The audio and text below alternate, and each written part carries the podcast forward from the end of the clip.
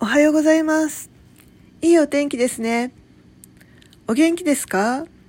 大好きです。私も子ど子育てをしていた時は、えー子供の将来を願って安全、健全になるように、いわゆるしつけをしてきました。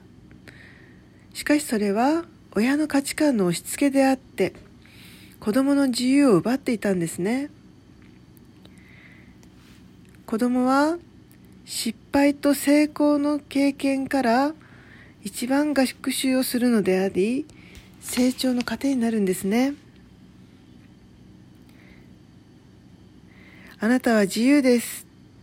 何でもチャレンジできます。あなたは好奇心があり、想像力があります。とてもクリエイティブです。あなたは理想の夢があります。ワクワクします。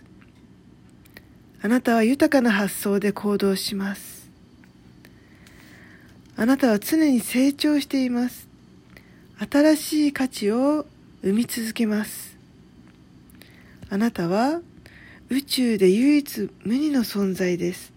とても素晴らしいです。ありがとうございました。良い一日をお過ごしくださいませ。